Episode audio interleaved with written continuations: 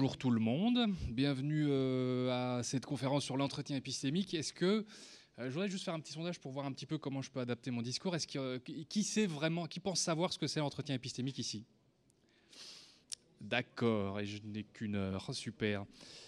Euh, bon, alors, si vous êtes venu ici, c'est probablement attiré par ce titre, en plus de mon nom.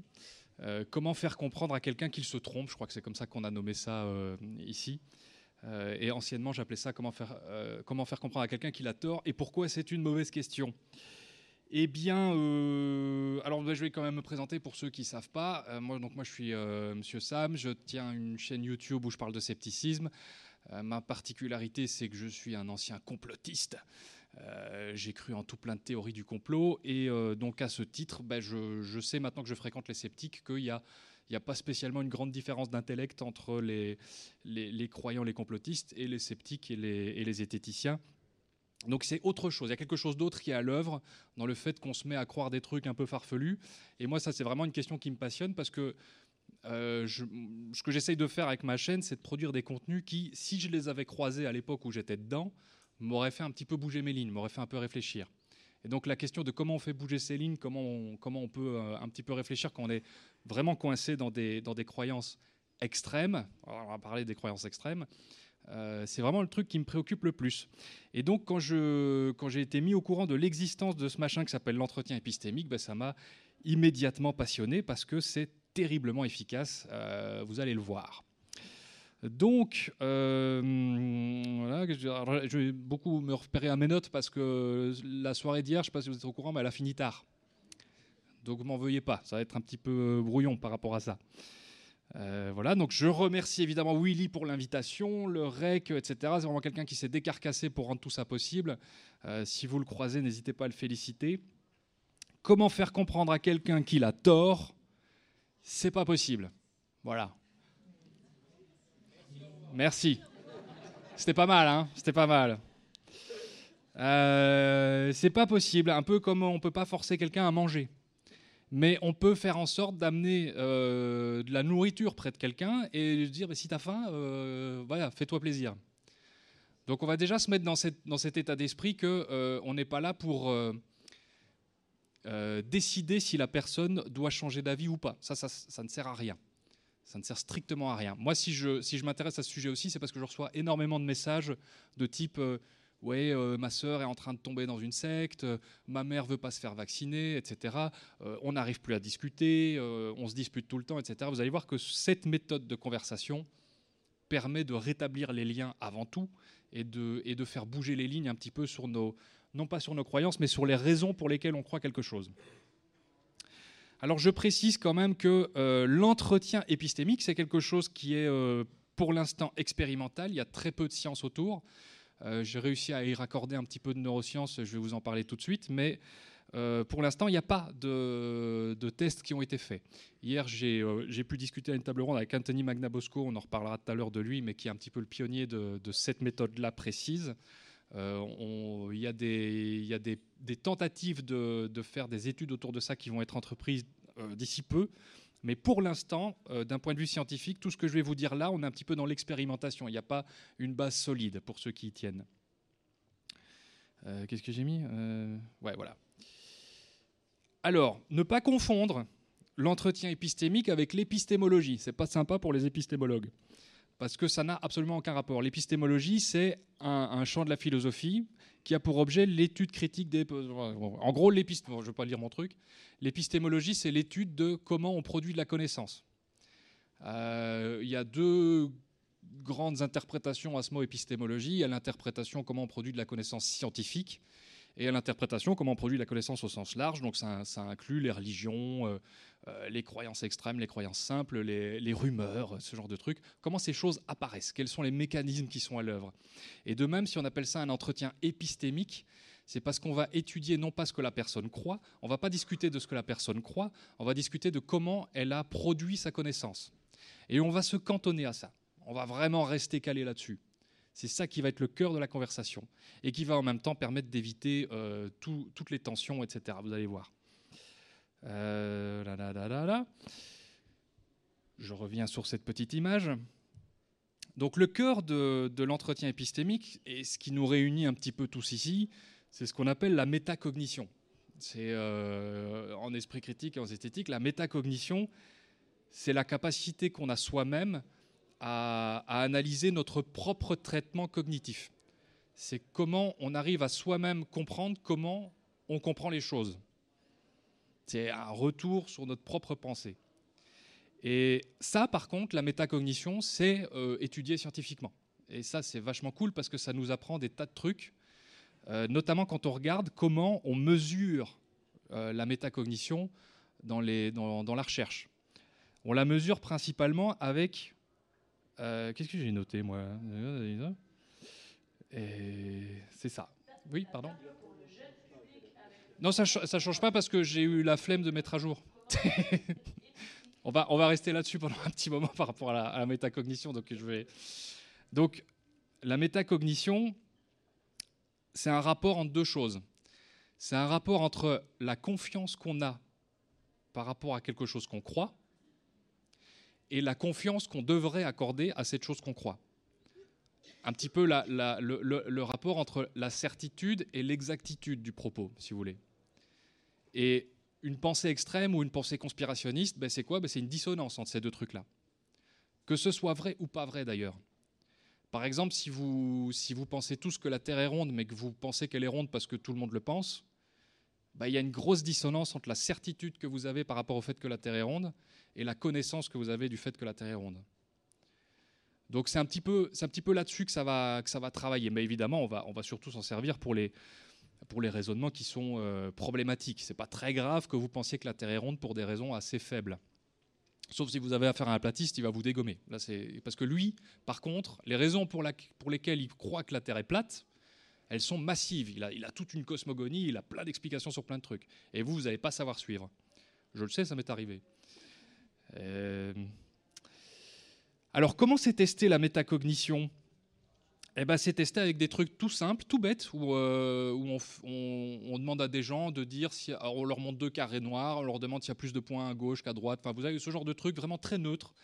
Euh, j'insiste sur le fait que c'est neutre parce que euh, dans l'étude que j'ai que j'ai vraiment décortiquée pour ça, il y avait un questionnaire qui incluait notamment les prises de position politiques. Et donc on pouvait mesurer l'engagement politique et le comparer euh, à ces tests. Alors on va pas trop se pencher sur les tests, mais on va plutôt, euh, comme, je, disais, revenir sur ce qu'on mesure réellement en métacognition. Il y a d'abord ce qu'on appelle le biais métacognitif. Donc ça, c'est vraiment, est-ce qu'on est sur un, excès de confiance ou un manque de confiance? Euh, ça peut être plein de trucs. Ça peut être le sentiment, d'imposteur ou, comme Clément Fraise, hein, les excès de confiance, comme ça, tout azimut, hein, vous savez. Il y a la sensibilité métacognitive. Là, par contre, alors on la confond souvent avec le biais, mais dans les études, ça a été très important de faire la distinction entre les deux. Je vous, vous passe les détails parce que sinon on parle que de ça. La sensibilité métacognitive, c'est le, vrai niveau de corrélation entre l'exactitude de la chose dans laquelle on croit et les raisons pour lesquelles on y croit. Vraiment le niveau de corrélation entre l'exactitude et la confiance. Et puis, il y a l'efficacité métacognitive, et ça c'est aussi super important, c'est la variation de ces trucs-là en fonction de la difficulté de la tâche. C'est-à-dire, on va pas être aussi performant. Euh, vous, allez, pouvoir prendre un plombier, il va être super performant sur toute la plomberie, mais vous allez lui parler de, médecine, il va partir dans la médecine quantique. Donc, c'est-à-dire qu'en fonction de la tâche, la difficulté par rapport à l'individu, on va, obtenir des, des résultats. Et donc, ces variables-là permettent de mesurer la métacognition d'un euh, groupe d'individus.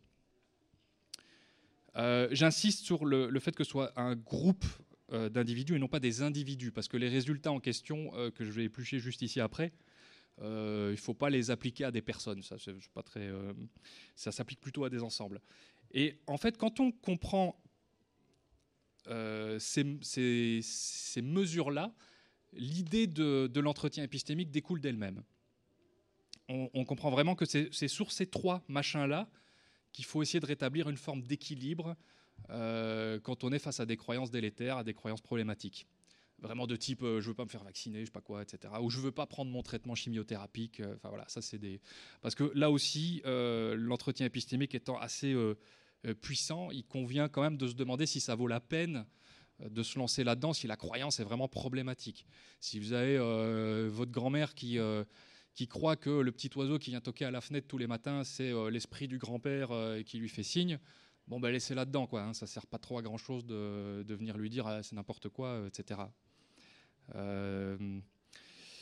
donc, une autre étude, euh, donc celle qui a étudié les, participants radicaux, elle a montré que, effectivement, surprise, plus on est radical, moins on est perspicace dans l'exactitude des décisions qu'on fait, qu'on prend. Euh, les radicaux, qui ont été euh, considérés comme radicaux, politiquement, je, je, précise, ont montré de plus petits changements de confiance en réponse à des preuves de non-confirmation, c'est-à-dire qu'ils sont plus l'engagement est fort dans une croyance, qui est pourtant peu soutenue, moins on est sensible aux preuves. Donc ça démontre aussi que l'idée du débat, on va, en, on reparler aussi du débat, l'idée de, de, venir avec des preuves accablantes, même avec toute la sympathie du monde, plus on est engagé de façon radicale dans un raisonnement, moins on y est sensible. De nouveau, ça s'applique à des groupes, pas à des individus. Euh, raison pour laquelle je ne suis pas méga fan euh, du format débat. Euh, l'étude déduit aussi que ce sont euh, la résistance générique à la reconnaissance et à la révision des croyances incorrectes qui font le moteur potentiel de la radicalisation. Euh, il, était, il, était, arrière. Qu'est-ce qu'elle veut dire cette phrase Il était tôt ce matin, mais les deux en fait, les deux. C'est ça qui est génial. Si vous voulez garer Arnaud, il y a moyen. Euh, c'est ça. Donc, le moteur de la radicalisation, c'est aussi cette incapacité à accueillir des, preuves qui vont remettre en question cette radicalisation. Euh, c'est assez, important parce que jusque-là, on, avait d'autres hypothèses. On avait l'hypothèse euh, du milieu duquel on est issu, etc., quelles étaient les, préconceptions, et en fait, pas tellement. Euh, enfin voilà. Après moi, c'est les chercheurs hein, qui disent ça. Euh, donc, en gros, euh, changer l'état d'esprit de quelqu'un, ça dépend d'une motivation à changer l'état d'esprit, mais aussi d'une capacité à changer l'état d'esprit. Et ces deux trucs-là, motivation et capacité, c'est les deux leviers de l'entretien épistémique. C'est-à-dire que on va discuter avec une personne et ce qu'on va mettre au service de la conversation, c'est notre motivation à aller plus loin dans un raisonnement et notre capacité qu'on va apporter à la personne à prendre du recul sur ses convictions. Mais on va, on va passer tout ça et on va aller directement à l'entretien épistémique avec le cas Tonton Hubert. Donc Tonton Hubert, vous le connaissez tous, hein, vous en avez tous dans votre famille. Il est sympa, on l'aime bien, on passe, du, on passe du bon temps avec lui, il hein, n'y a, a, pas à dire. Mais dans les repas de famille, quand même, à chaque fois, il y a, toujours un petit moment où euh, on, aurait aimé qu'il l'ouvre un peu moins. Par exemple, prenons un exemple euh, qui sera pas trop clivant ici euh, au REC. Tonton Hubert tape sur la table et dit Mais l'homéopathie, c'est prouvé scientifiquement. Hein avec beaucoup d'aplomb, etc. Et vous, vous êtes un sceptique, vous avez évidemment suivi mes vidéos, les vidéos de la tronche en biais et tout ça, et vous euh, grattez la table avec vos ongles parce que euh, tonton Hubert, on t'aime bien, mais quand même. Euh, et en plus de ça, vous avez votre enfant qui est à table et tonton Hubert se tourne vers lui et dit Tu prends de l'homéopathie, toi? Tu devrais. Hein. Donc tout ça, c'est des, situations très difficiles. Alors je ne veux pas stigmatiser les Hubert dans la salle, je ne sais pas si. Voilà. Mais il va prendre cher. Voilà. Euh, alors, dans ces cas-là, on est, euh, alors ce ne sera pas très scientifique, mais de nouveau c'est mon observation, on est face à deux choix. Euh, il y a deux grands axes. Soit on combat l'autre, soit on se préserve. Et je pense que ça va être dans l'autre sens, puisque... Oui, c'est ça. Et sur cet axe, en général, j'ai repéré qu'il y avait euh, sept grands euh, principes. Et moi, ce qui m'intéresse dans le fait de vous les montrer, c'est qu'on n'a pas toujours conscience qu'en fait, quand on est face à un tonton Hubert, on a un jeu de cartes en main, on a un choix. Bien souvent, on y va à l'instinct, et euh, le premier truc qui nous vient, eh ben voilà, on va lui rentrer dedans, on va lui dire mais t'as pas vu euh, ceci, mais t'as pas vu telle preuve, t'as pas vu tel machin. C'est bien de se rappeler qu'on a en fait beaucoup beaucoup de choix à notre portée qui ont tous une efficacité plus ou moins différente et des objectifs différents. Parce qu'il y a un truc qu'on se dit souvent en zététique, c'est euh, c'est une question toute bête qu'il faut se rappeler, c'est est-ce que ce que je suis en train de faire est réellement en train de servir mon objectif? Si vous voyez que vous conversez avec tonton Hubert et que ça rentre pas et que ça part en engueulade, est-ce que vous êtes vraiment en train d'atteindre votre objectif? Et comme c'est vous qui l'avez contredit, est-ce que ce n'est pas un petit peu votre responsabilité aussi dans cette conversation, dans cet échange qui est en train de partir nulle part De le diriger correctement? Donc c'est bien de se rappeler un petit peu les cartes qu'on a dans les mains. Euh, voilà. La première étant euh, bah, de rejeter tout simplement euh, l'affirmation. Vous vous en foutez de ce que tonton Hubert pense et de ce que les gens pensent du sujet. Et mon PDF ne charge plus, c'est génial. Là, on a un problème. Je vais heureusement pouvoir le poursuivre ici.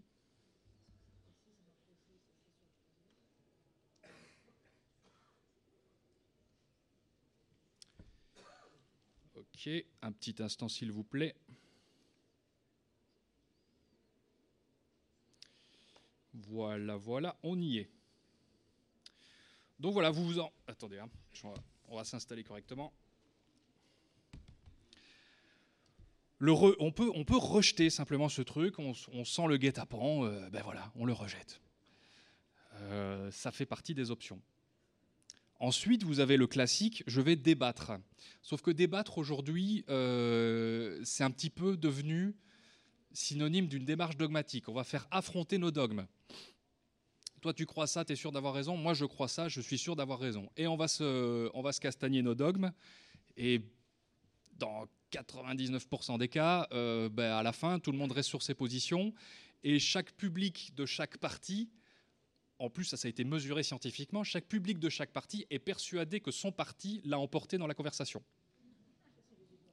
Ça ne sert pratiquement à rien. Alors je sais que c'est très kiffant les débats, j'adore ça, comme tout le monde, mais euh, quand on a un objectif précis, c'est... Qu'est-ce que... Oui?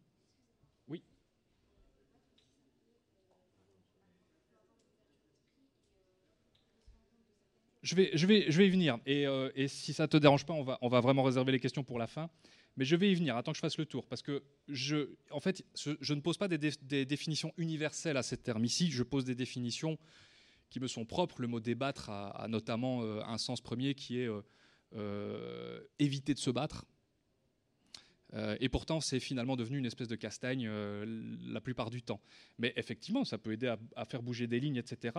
Mais le résultat global des débats, qu'on observe, malheureusement, et qui a été mesuré en plus avec des, lycéens et des équipes de foot, c'est une étude assez marrante, c'est que bah, les chapelles, elles bougent pas. Chacun prêche pour sa chapelle et chacun conforte sa chapelle. Donc c'est pas ouf. Il y a une autre solution qui s'appelle discuter. Alors de nouveau, c'est ma définition de discuter. Et je la rapproche très très fort de ce que euh, le chat sceptique a, fait comme euh, livre et vidéo que je vous recommande à propos de la cible de Graham, qui est une proposition qui n'est pas scientifique mais qui reste intéressante. C'est-à-dire qu'on va avoir une conversation dans laquelle on va essayer, vous voyez, il y a plusieurs niveaux, il y a plusieurs degrés, et on va essayer d'arriver jusqu'à la thèse centrale pour la réfuter. Ça, c'est des conversations qu'on peut avoir entre personnes qui sont, entre guillemets, du même groupe, mais qui ont des petits désaccords. C'est assez fréquent chez les sceptiques. On arrive à avoir des discussions où on n'est pas d'accord, euh, et, finalement, c'est un bel échange et on fait un petit peu bouger nos lignes, etc. Moi, ça, c'est ça que j'appelle la discussion, qui est une forme de débat paisible, en fait. C'est un petit peu ce que devrait être un débat. Et puis, il y a la discussion coopérative, et c'est ça l'entretien épistémique. Mais on va y revenir après. Là, je veux juste vous, que vous ayez conscience que quand on a affaire à un tonton Hubert, on a des cartes en main, et c'est bien d'en choisir une.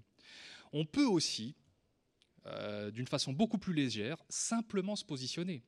C'est-à-dire que vous avez tonton Hubert qui, à table, dit euh, Ouais, mais l'homéopathie, c'est prouvé scientifiquement. Imaginez, il n'a jamais été contredit. Tout le monde lui a fait toujours euh, Ah ouais, avec ses potes, on fait Ah ouais, ouais, c'est vrai, t'as raison, machin. Et tout d'un coup, vous, euh, qu'il respecte, qu'il aime bien, à table, vous lui dites juste Ok, mais moi, je, pour moi, c'est pas, pas un bon argument. je pense que c'est pas vrai. Et vous voulez pas entrer dans le débat, vous vous positionnez juste. Et eh bien, mine de rien, même si tonton Hubert, il va pas changer d'avis dans l'instant, tout d'un coup, tonton Hubert, son niveau de certitude, automatiquement, bah, il est un peu plus bas. et vous allez lui instiller un, doute. Et finalement, c'est tout, ce qu'on demande aux gens, hein, c'est qu'ils doutent un petit peu de leur certitude, un peu plus. C'est un petit peu ça le, but de l'esprit critique, c'est d'amener du doute. Et juste en vous positionnant, ben vous amenez déjà du doute. Et c'est un truc qu'on néglige beaucoup euh, dans, les, dans les débats et les conversations parce qu'on a envie de gagner, on a envie de voir des résultats immédiatement ou, euh, euh, on n'a pas envie de s'énerver ou des trucs comme ça. Mais simplement se positionner, respecter la position de l'autre, tout d'un coup, lui va repartir en se disant Tiens, je n'ai pas été aussi convaincant que d'habitude. D'habitude, tout le monde me dit oui, etc. Et là, lui, je n'ai pas réussi. Je vais m'en prémunir pour la prochaine fois. Je vais réfléchir. Il va y avoir un, truc. Et donc, ça, c'est vachement intéressant de s'en rappeler. Merci le document de faire des sauts de 10 pages à la fois. C'est très très très euh, pratique. Euh, nous avons aussi zappé, simplement zappé, zappé, zappé, la vertu du zappage, quoi, du zapping. Viens, on parle d'autre chose. Raconte-moi tes vacances, tonton. Qu'est-ce que tu as vu comme dernier film? Parce que justement, parfois, il est plus important de maintenir un, lien avec la personne pour être capable de parler avec, que de savoir que si on démarre sur cette conversation-là, on va, s'engueuler. Et donc, dans votre jeu de cartes, en tant que possibilité d'intervention, vous avez ça, vous pouvez zapper la conversation, vous avez ce pouvoir, c'est très facile. D'accord, si tu veux, allez, viens, on parle d'autre chose. Euh, viens, bois un coup, euh, resserre-moi, euh, etc. Il faut pas négliger tout ça. Et puis alors, vous avez l'ignorance, vous attendez, vous, attendiez, vous attendez patiemment que ça passe. qui est aussi euh, une possibilité. Et donc moi j'aime bien quand j'ai affaire à, un propos qui m'émeut qui fort ou qui, qui, touche fort mon, mon, engagement de sceptique, j'aime bien faire une pause et me rappeler que j'ai ces possibilités-là. Il y en a plein, hein, il y en a plein d'autres, hein. il y a sûrement des tas de dégradés, mais dans ce que moi j'ai pu observer, c'est vraiment les, les, principales. Et donc nous, on va surtout parler euh, de celui du milieu, la conversation coopérative. Qu'est-ce que j'ai noté là Qu'est-ce que c'est de ça? Ignorer, pas disais, voilà. Donc, qu'est-ce que c'est de ça? Ouais, voilà. On peut aussi poser la question autrement. Parce qu'il y a le fameux biais de la solution parfaite. Euh, on aimerait bien que euh, notre mère euh, prenne euh, son traitement chimiothérapeutique, mais il n'y a pas de solution parfaite. Bon, posons la question autrement. Quelle est la solution la plus efficace? Jusqu'où peut-on aller le plus loin? Et ce qui me vient en tête immédiatement quand je, quand je pense à ça, c'est Bill Murray. C'est Bill Murray dans Un jour sans fin. Dans Un jour sans fin, Bill Murray revit sans arrêt la même journée. Et au fur et à mesure, il arrive à trouver les mots justes. À force d'échecs, erreurs, il arrive à trouver les mots justes. Et ça veut dire un truc vachement important, ça veut dire que les mots justes existent. Ça veut dire que les mots justes, si on les avait et si on les prononçait, on obtiendrait un résultat. Et à nouveau, moi, quand je, quand je, pense à ça, ça me renvoie à une espèce de, responsabilité si je me mets à parler à la personne. Je m'engage à parler avec la personne, donc je m'engage à trouver les mots justes même si la personne est obtue, même si la personne est bloquée, euh, je m'estime responsable. Il y en a beaucoup qui, abandonnent une conversation en disant il est trop con, il veut, veut rien refuser, tant pis pour lui, c'est de sa faute. Non, si vous engagez l'échange, vous avez une part de responsabilité dans cet échange. Et donc c'est pour ça que l'entretien épistémique est vachement important, parce qu'il faut garder à l'esprit que en matière de, chercher les mots justes, en matière de chercher les mots les plus adéquats possibles, l'entretien épistémique est, à mes yeux, euh, une des solutions les plus efficaces euh, actuellement. Et oui, donc là on revenait là-dessus. Voilà, blablabla. Bla, bla, bla, euh, un petit bout d'histoire vite fait avant. Donc l'entretien épistémique a pour origine le dialogue socratique il y a 2400 ans qui est un ensemble d'une trentaine de textes écrits par Platon sous forme de dialogue entre Socrate et un interlocuteur. Merci Wikipédia. Socrate, dans le euh, dialogue socratique, se présente comme un homme simple qui confesse qu'il a peu de connaissances. Et ça, c'est vachement intéressant parce qu'en en fait, il se met immédiatement dans la position d'un élève. Il va apprendre de l'autre sa croyance. Plutôt que de venir apprendre à l'autre qu'il croit mal, il se met dans la position, vas-y, apprends-moi comment tu crois ce que tu crois. Il dit pas apprends-moi ce que tu crois, il dit apprends-moi comment tu crois ce que tu crois, pourquoi tu y crois. Et c'est cette démarche qui est le, fondement de, de l'entretien épistémique. C'est un peu l'inverse du débat. Le débat, c'est un petit peu euh, expert contre expert. Ici, c'est une coopération. On va être l'élève de quelqu'un qui se présente comme expert. Et c'est en étant élève que lui-même va avoir un retour sur lui-même. Donc c'est ça le tronc commun entre l'entretien épistémique et la méthode socratique. La méthode socratique, quant à elle, euh, a ceci de différent que euh, la, conversation démarre à partir du moment où la personne sait que l'autre a tort, croit que l'autre a tort. L'entretien épistémique ne se dit pas ça. L'entretien épistémique se fiche que l'autre est tort ou pas tort. Euh, c'est pas pas ça la question. La question de nouveau, c'est le pourquoi, c'est le pilier. Comment pratiquer un entretien épistémique? Alors ce que je vais faire maintenant, c'est que je vais vous expliquer les schémas. Je vais vous expliquer le schéma global, qui, qui, ne faut pas confondre avec un, chemin. Souvent, on dit que la, une des critiques qui est émise contre l'entretien épistémique, c'est que ce serait une manipulation. On veut amener l'autre à un certain raisonnement. C'est pas du tout ça. L'entretien épistémique, c'est une façon de diriger la conversation qui est faite de patterns. Il y a une espèce de boucle dans laquelle on va rester, vous allez voir. C'est une boucle qu'on va refaire encore et encore et encore.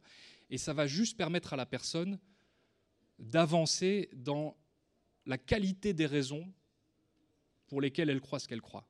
Et juste après euh, ça, je vous montrerai une démonstration. Donc vous, verrez un entretien épistémique mené par Anthony Magnabosco, et vous allez voir toutes les petites icônes euh, qui vont être affichées à côté du film, euh, et vous verrez en action comment ça se passe.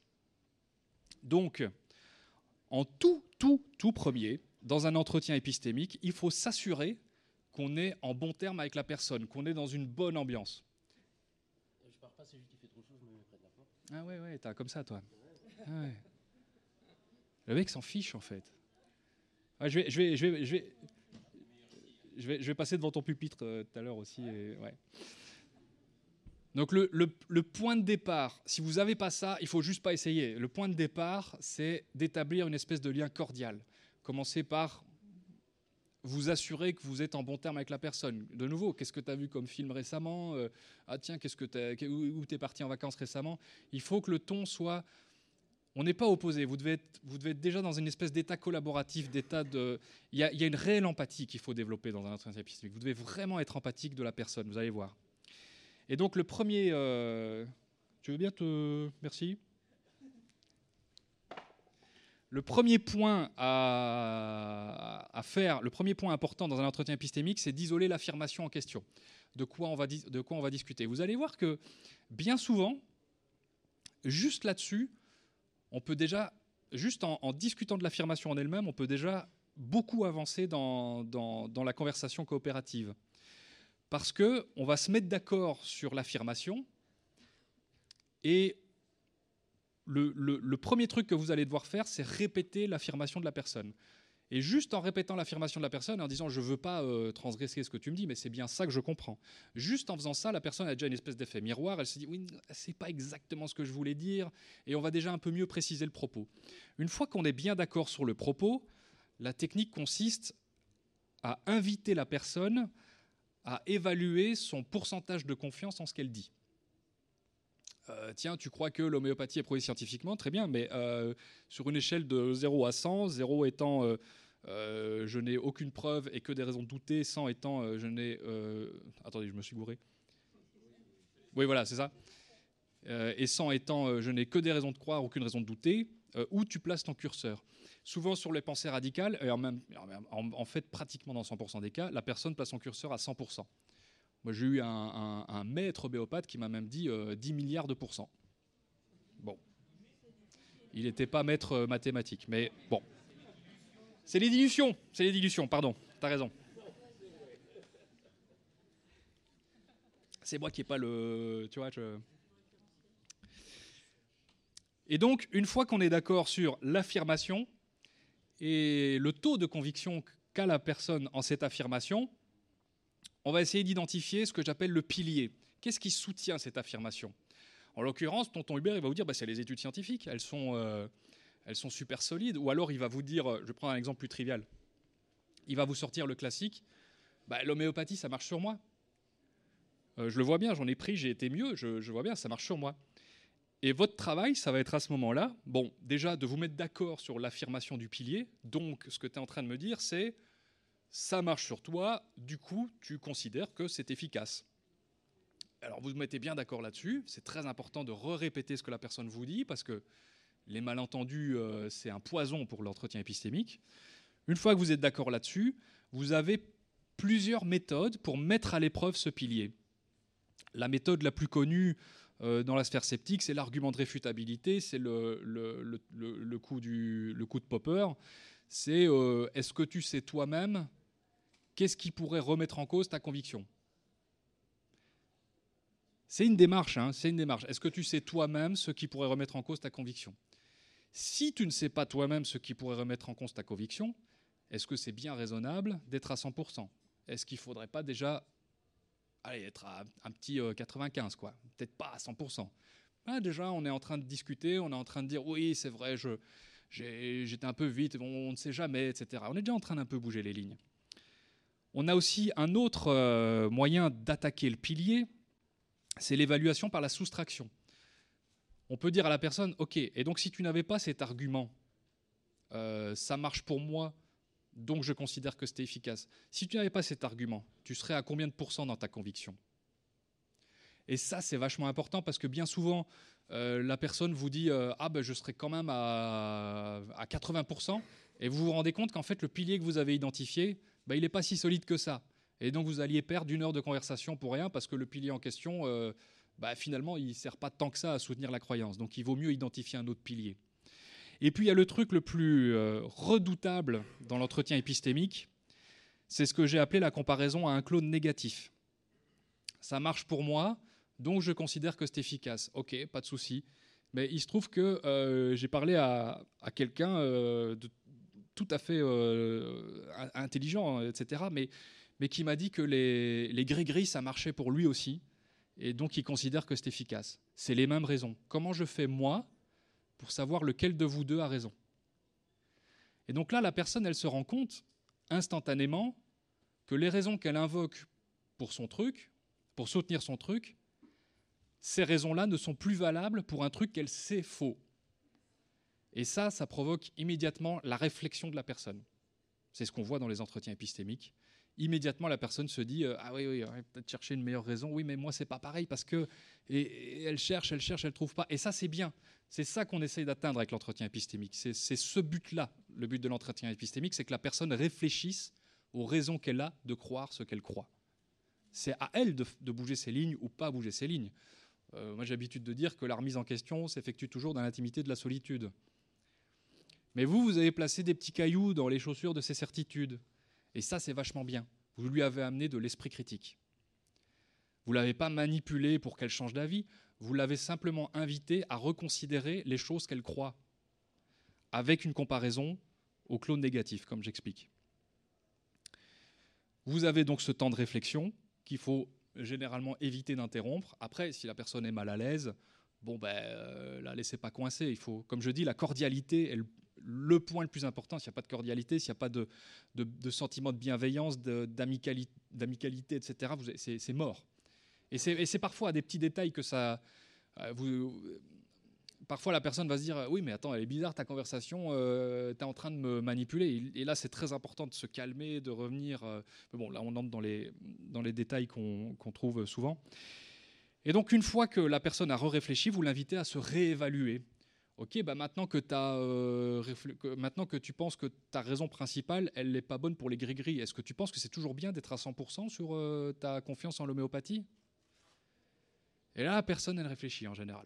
Vraiment dans, une énorme quantité de, de, cas. Ça va bientôt être, euh, je l'espère qu'Anthony va y arriver, ça va bientôt être évalué scientifiquement, mais en tout cas d'expérience et de ce que je vois, si l'entretien est bien mené, c'est quasiment systématiquement positif en termes de de réévaluation de sa propre métacognition.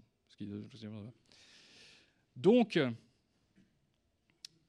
oui, voilà. Donc maintenant, je vais vous montrer ce que ça donne euh, en vrai. Euh, est-ce que j'ai fait une petite euh, présentation? Donc maintenant, je vais vous montrer. super. Je vais vous montrer un entretien qu'a mené euh, bah, justement Anthony Magnabosco, qui est le, principal euh, euh, fondateur entre guillemets de cette méthode. En tout cas, c'est lui qui l'a le plus travaillé. Ça fait dix ans qu'il mène des entretiens. C'est un, Américain, mais cette vidéo est sous-titrée. Donc son truc à lui, il a une façon de le pratiquer assez singulière. Il se pointe dans un campus ou dans un parc. Il a, euh, un petit truc pour noter. Il a un petit chronomètre et il invite les gens à avoir une conversation de 5 minutes. Juste 5 minutes. Au bout des 5 minutes, si la personne souhaite mettre fin à la conversation, bah, elle s'en va. Sinon, euh, on poursuit la conversation, etc. Et donc, il va avoir cet entretien épistémique. Il va laisser la personne choisir euh, le sujet. Vous allez voir, c'est vraiment euh, très intéressant. J'ai pris un exemple, euh, l'exemple le plus court de sa chaîne, mais la plupart des entretiens font une vingtaine de minutes. Ça aussi, c'est un petit problème de l'entretien épistémique, c'est que euh, ben, ça prend du temps. C'est pas comme un débat ou, à table où on lâche deux trois arguments et etc. Donc effectivement, si vous vous engagez sur cette voie-là, bah, la responsabilité à prendre, c'est que ben, on prend le temps de le faire. Et donc, voici ce que ça donne si les dieux de la technique sont avec nous.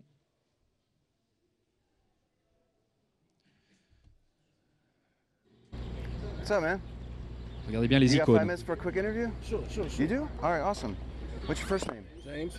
James? Oh, I'm Anthony. Um, you mind if I record you? No, that's cool, man. Cool. All right. Are you going to you go to school here? Yes, sir. Cool. Are you heading to a class? No, I gotta go uh, get a uh, Scantron. I gotta do a Scantron? makeup test. They still use those things? Okay. Oh, you do? Yeah. Donc là, la All cordialité. right. What are you studying here? Um, sociology. Okay. That's my major, sociology. Yeah. Right now I got all kind of classes. Really? Criminology. Uh, I just came out of world geography. Oh, yeah. So, Cool, cool. Well, what I'm doing, James, is I'm interviewing people to see how they arrived at their God belief, if they believe in a God. And if they do, I'd like to understand why and how do they get to that point. yeah, yeah, yeah. Is, is there a particular God that you've chosen to worship? I, I don't know what you call Jehovah. How do you call them? I don't know. Uh, You're a Christian, I take it. yeah. Okay. How how committed are you to the belief being true? Like if I were to have a scale where 100% is I'm 100% committed and convinced that the belief is true, and 0% is I, I have no commitment, I'm not convinced at all that the belief is true, where would you be? I'm going to say a hundred. I'm gonna say a hundred because uh, it's just I don't know. My, my, my grandmother's real religious.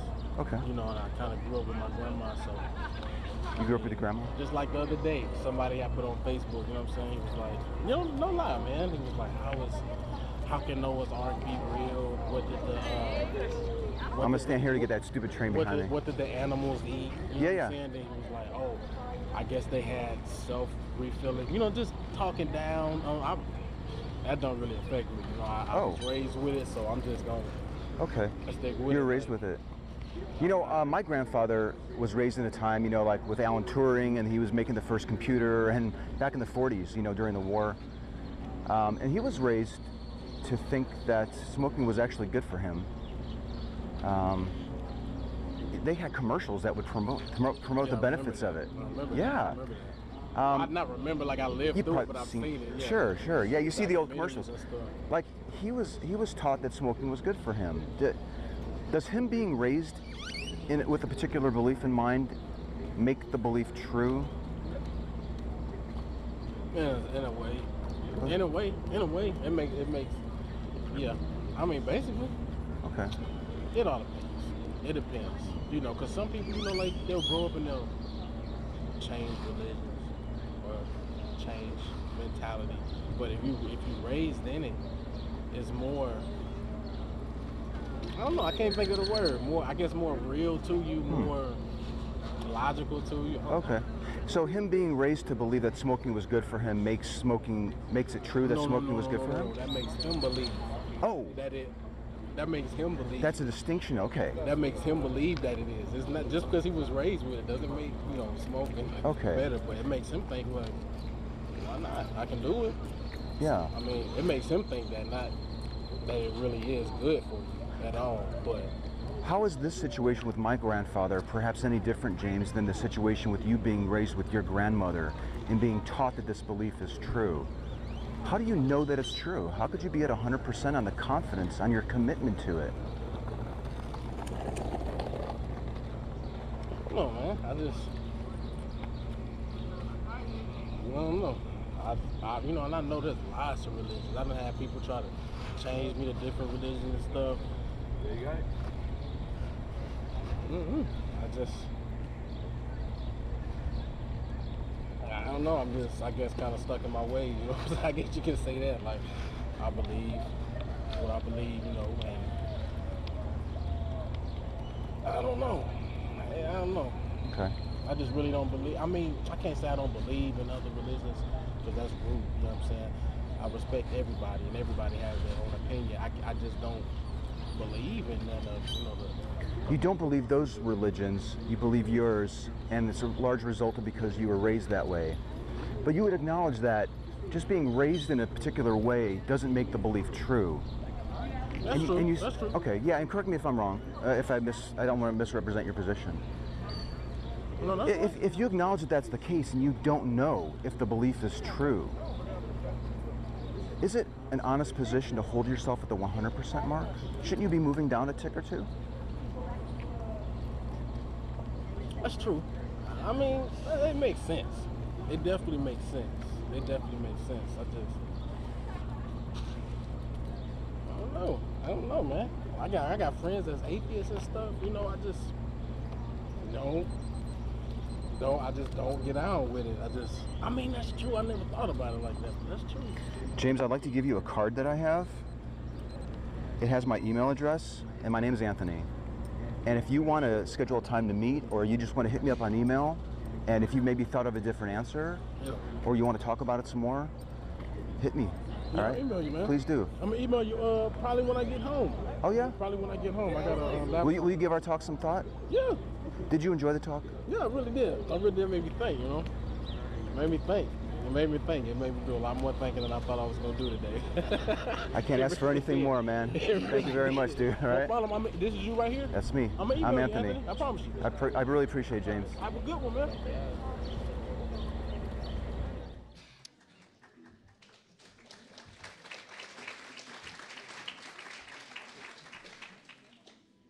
Donc Voilà, vous voyez le visage de la personne qui a fait ça.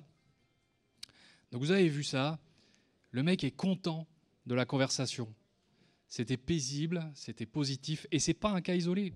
Sur la chaîne d'Anthony, vous allez voir que l'écrasante majorité des conversations se passent comme ça. Et c'est passionnant, c'est sidérant. Nous qui avons l'habitude de nous harponner sur Twitter, sur machin, et se faire agresser par-ci par-là par les conspirationnistes de ceci, les croyants de cela, en fait, il y a une issue qui est quand même beaucoup plus euh, cool, coopérative et qui établit les liens. J'attire aussi l'attention sur le fait qu'il a fait une espèce de service après-vente, parce que vous savez jamais si en réalité la croyance de la personne n'est pas très importante pour elle. Si ça se trouve, vous venez de déstabiliser quelqu'un qui avait besoin de cette croyance, parce que sorti d'un deuil ou je ne sais pas quoi. C'est vachement important, il faut faire gaffe. C'est avec un grand pouvoir, hein, blablabla, bla, bla, bla, de grandes responsabilités. Euh, je suis un petit peu embêté parce que euh, normalement cette conférence elle fait deux heures et même en deux heures j'arrive pas à, encercler toutes les subtilités qu'il y a et toutes les méprises qu'il peut y avoir à propos de l'entretien épistémique un truc très critiqué. On, flirte quand même pas très loin de quelque chose qui s'apparente à de la manipulation. Donc je préfère m'arrêter là et qu'on passe aux questions-réponses qui me donneront un meilleur aperçu des éventuels malentendus que j'aurais pu euh, engendrer que de poursuivre et, vous citer toute la liste des, des- des petites subtilités et des petites précautions à prendre quand on fait un entretien épistémique. Oui, oui, excuse-moi. Mais viens, viens, viens, viens. Excuse-moi, t'as- t'as- t'as- heureusement que t'es là. hein, putain, je... Vas-y, prends, prends le micro, dis. Bonjour à tous. Euh, donc on a un stand d'une association qui s'appelle Opinion sur rue où on essaie justement de s'améliorer et de pratiquer l'entretien épistémique. Donc si vous voulez en savoir plus pour ou bien vous entraîner, faire un entretien aujourd'hui, recevoir un entretien aujourd'hui pour voir à quoi ça ressemble, ou ben, en savoir plus pour euh, apprendre la méthode et, et vous l'approprier, euh, on a un stand qui est juste à côté, euh, le stand Fides où il y a Opinion sur rue. Merci et bravo à vous.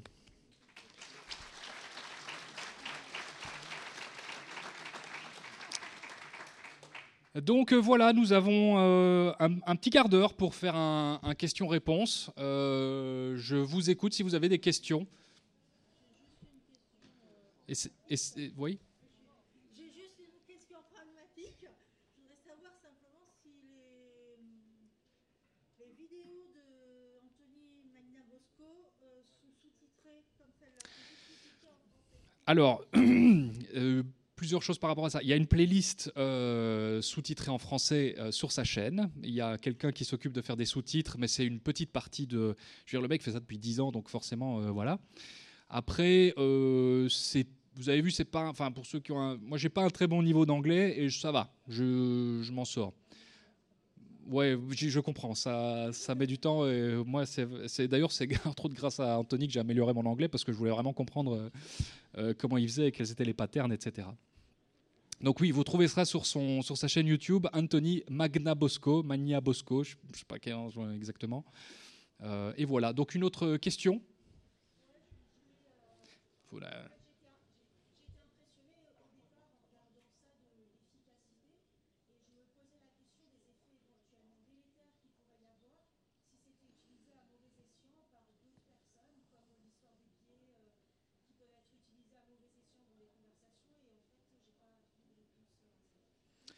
Oui, mais il y a des disciplines euh, carrément qui utilisent euh, des, des, méthodes proches sans vraiment le savoir à, mauvais escient, la psychanalyse.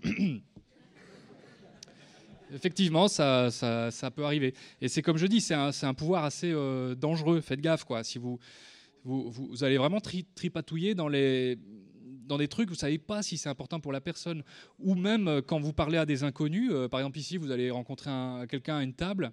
Euh, si ça se trouve, cette personne, elle a des petits soucis, euh, euh, je sais pas moi, de schizophrénie ou etc. Elle a des, croyances qui sont.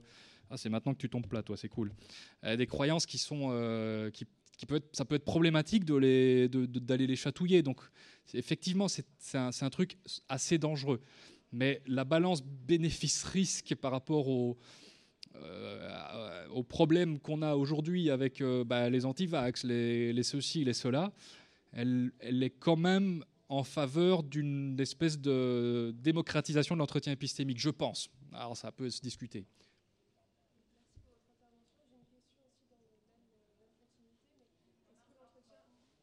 Je vais, la répéter.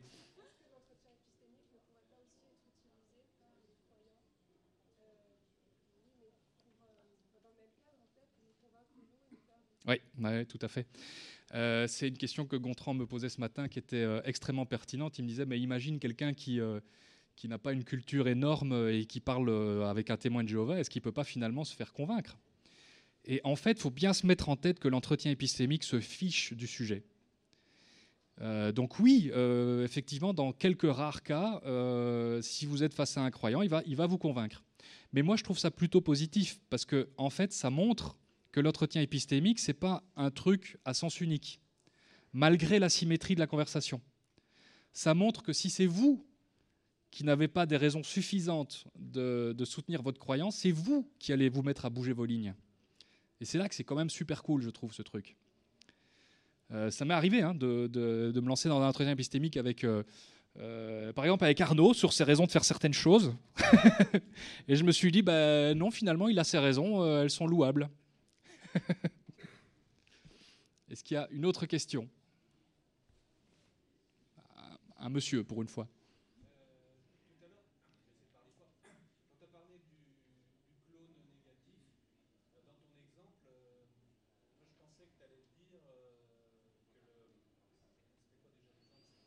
C'était les gris-gris. J'utilise souvent les gris-gris, c'est très parlant. On cherche autre chose. Oui, oui, bah lui, il va carrément chercher. Il est... Alors c'est ça qui est intéressant. C'est pour ça que c'est intéressant aussi de regarder les vidéos d'Anthony, c'est parce que ces exemples euh, sont très très subtils. Aller chercher le, ouais ouais, il faut bien choisir. Il faut évidemment trouver le truc le moins clivant possible. Les religions, il, il compare souvent euh, quand il y a un chrétien ou un musulman, il dit souvent ah ben moi j'ai rencontré une personne bouddhiste qui qui me dit la, la, même chose pour, euh, pour les mêmes raisons, mais vous pouvez pas tous les deux avoir raison. C'est pas possible. Alors comment je fais moi pour savoir qui a raison? Tu vois? Donc effectivement, cultiver, essayer d'avoir une culture de l'entretien épistémique, c'est aussi apprendre les, les exemples classiques qui sont souvent utilisés pour telle et telle circonstance. Parce que ça demande un effort de créativité euh, dans bien des cas.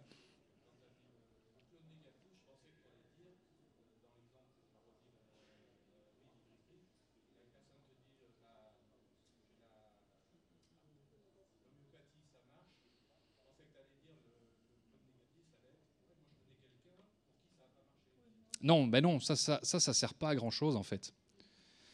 Ça sert pas à grand chose parce que la, et, de même, hein, là, tu es, dans le débat en fait. Tu amènes une connaissance. Faut pas amener de connaissance, faut rester dans le questionnement.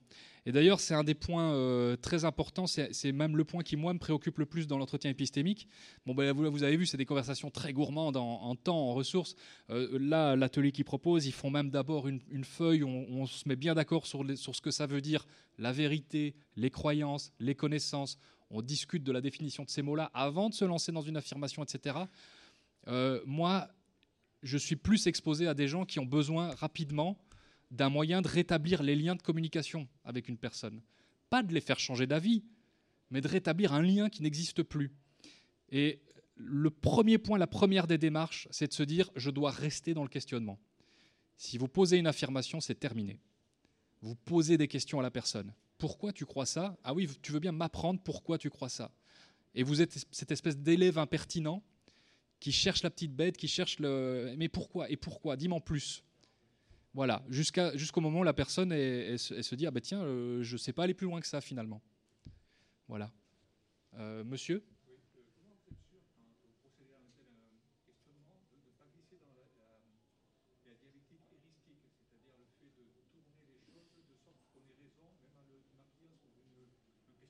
C'est un gros problème, oui. C'est un gros problème, c'est qu'il y a beaucoup de gens qui le pratiquent assez mal et qui tombent effectivement dans cette espèce de, manipulation. Ils en, sortent eux-mêmes satisfaits avec l'impression d'avoir mené un bon entretien. Et la personne, elle a juste l'impression d'avoir eu affaire à un manipulateur et derrière, elle va encore plus se méfier la prochaine fois qu'on lui parlera comme ça.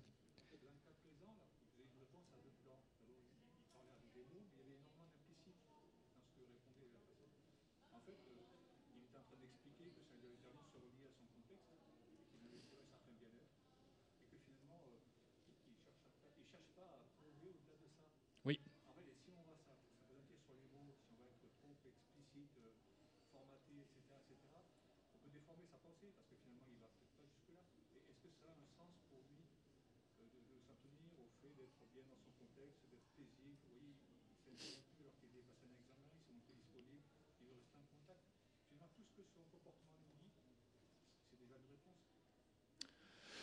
Oui, tout à fait. Après, on peut s'interroger sur la, légitimité de faire ça comme ça. euh. Oui, pardon. Je- je vous passerai bien un micro, mais. Il marche. On va, faire. euh, Oui, sinon, venez, monsieur. hein. Merci, c'est très gentil. Pardon, je, je sais plus où. Ça te fera les dents je, je vous écoute, monsieur. Excusez, enfin, on vous écoute. Excusez-nous. Je, je vous en prie, je ne sais plus où j'en étais finalement. Excusez-moi. Oui. Oui, donc, je- Lève-toi et fais deux pas en avant. Ok, oui. Il marche. Euh, ouais, ce que je voulais dire, c'était que finalement, sa, réponse est- avait porté, contenait dans des mots, mais également sa posture. Il avait Oui. passé un examen, il s'est montré disponible. Finalement, il a, il a accepté de parler de sa croyance sans s'énerver. Euh, finalement, est-ce que ça, c'est pas aussi important que le contenu même de sa croyance? Finalement, la façon dont euh, le comportement qu'il adopte quand il en parle, ça montre que finalement, il est disposé à en parler, que ça l'énerve pas, qu'il veut même rester en contact. Il a pris du temps sur lui alors qu'il avait une marge où il pouvait se concentrer, peut-être se reposer. Il a, il a préféré, euh, il, il a accepté de la consacrer à quelqu'un qui allait le mettre en porte-à-faux alors qu'il passait une, une épreuve.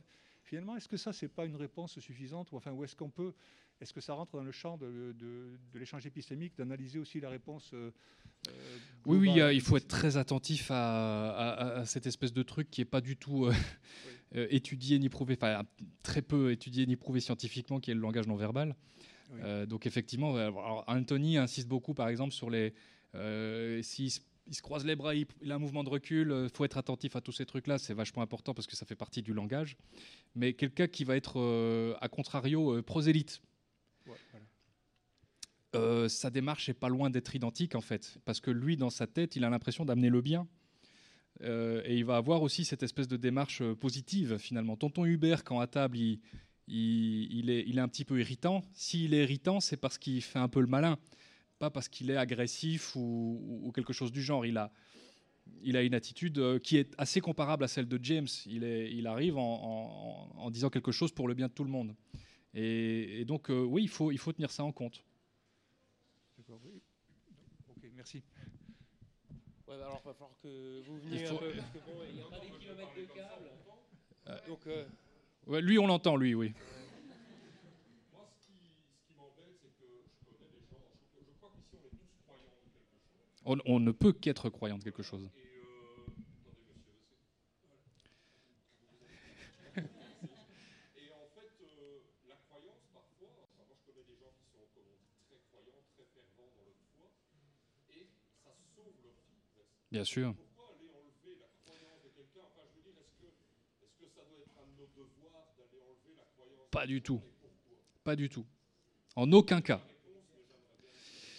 Je, à nouveau, c'est à chacun d'évaluer euh, le truc. Moi, ce que je, fais, c'est mettre un outil à disposition d'un contexte. Ce contexte, c'est les croyances problématiques, l'engagement dans une secte, le refus d'une euh, euh, thérapie, etc. etc. Parce que j'en reçois plein et parce qu'on en croise tous dans nos vies tôt ou tard. Et qu'on est particulièrement démunis dans ces cas-là. Et les retours que j'ai par rapport à ces quelques conseils, qui sont aussi simples que reste juste dans le questionnement quand tu converses avec la personne, les retours sont incroyables. Les gens me remercient, ils ont pu reparler avec euh, telle, telle personne. Euh, c'est super, maintenant euh, on a pu rééchanger, on se revoit, on s'engueule plus. Et parfois, non, le but n'est pas atteint, il prend pas sa chimiothérapie, il va pas, mais au moins on progresse et le, le truc est pas rompu, on va un petit peu plus loin. Mais ça, c'est des cas de nécessité. Évidemment, on ne file pas un médoc à quelqu'un qui n'est pas malade. Parce qu'on peut le rendre malade à ce moment-là. Je crois que là, la, métaphore fonctionne euh, assez bien. Donc, euh, ouais, c'est un petit truc un petit peu dangereux. Il faut faire un peu gaffe. Euh, surtout qu'il y a, vite une. On observe, euh, je l'ai même observé sur moi-même, hein, un- une espèce de réflexe de vanité à se dire Ah, j'ai cette capacité, eh ben, je vais plus rien laisser passer dans tel ou tel domaine. Moi, quand j'étais en pleine shitstorm, comme on dit, par rapport à l'homéopathie, euh, je m'en donnais à cœur joie dans mes commentaires YouTube. Quoi. Je veux dire, euh, je- je- il y, a- il y a eu des jours où j'avais envie de pas en laisser passer un seul. Et je me sentais un petit peu victorieux de réussir à tous les caler. Mais en réalité, je faisais quoi? Je faisais, je faisais absolument rien. Je clouais le bec des personnes qui se disaient bah, c'est un connard, euh, j'irai plus jamais regarder ses vidéos, point barre. Est-ce que c'est valable dans le... sur Internet attends, on a une sucette profite. Une sucette Alors oui, alors là, on, alors tu demandes si c'est valable sur Internet. Bon là, on entre dans un, un- un- un truc que j'ai pas eu le temps d'aborder, c'est les, bonnes conditions du truc. Euh, ça marche vraiment pas bien quand il y a des gens qui regardent. c'est un truc assez intime. Ça, c'est particulièrement pas à faire en présence d'autres personnes. Et notamment Internet, euh, c'est un endroit où il y a beaucoup beaucoup de gens. Donc les réseaux sociaux, etc., mener des entretiens épistémiques publics sur les réseaux sociaux, vous oubliez. En vidéo, c'est l'extrême limite. Moi, j'ai un, un format qui, a, des questions épistémiques par-ci, par-là, mais qui est aussi de l'ordre du débat, excusez-moi, qui s'appelle Versus sur ma chaîne. Euh, là, ça va, parce qu'on a cette sensation d'être entre, entre nous deux.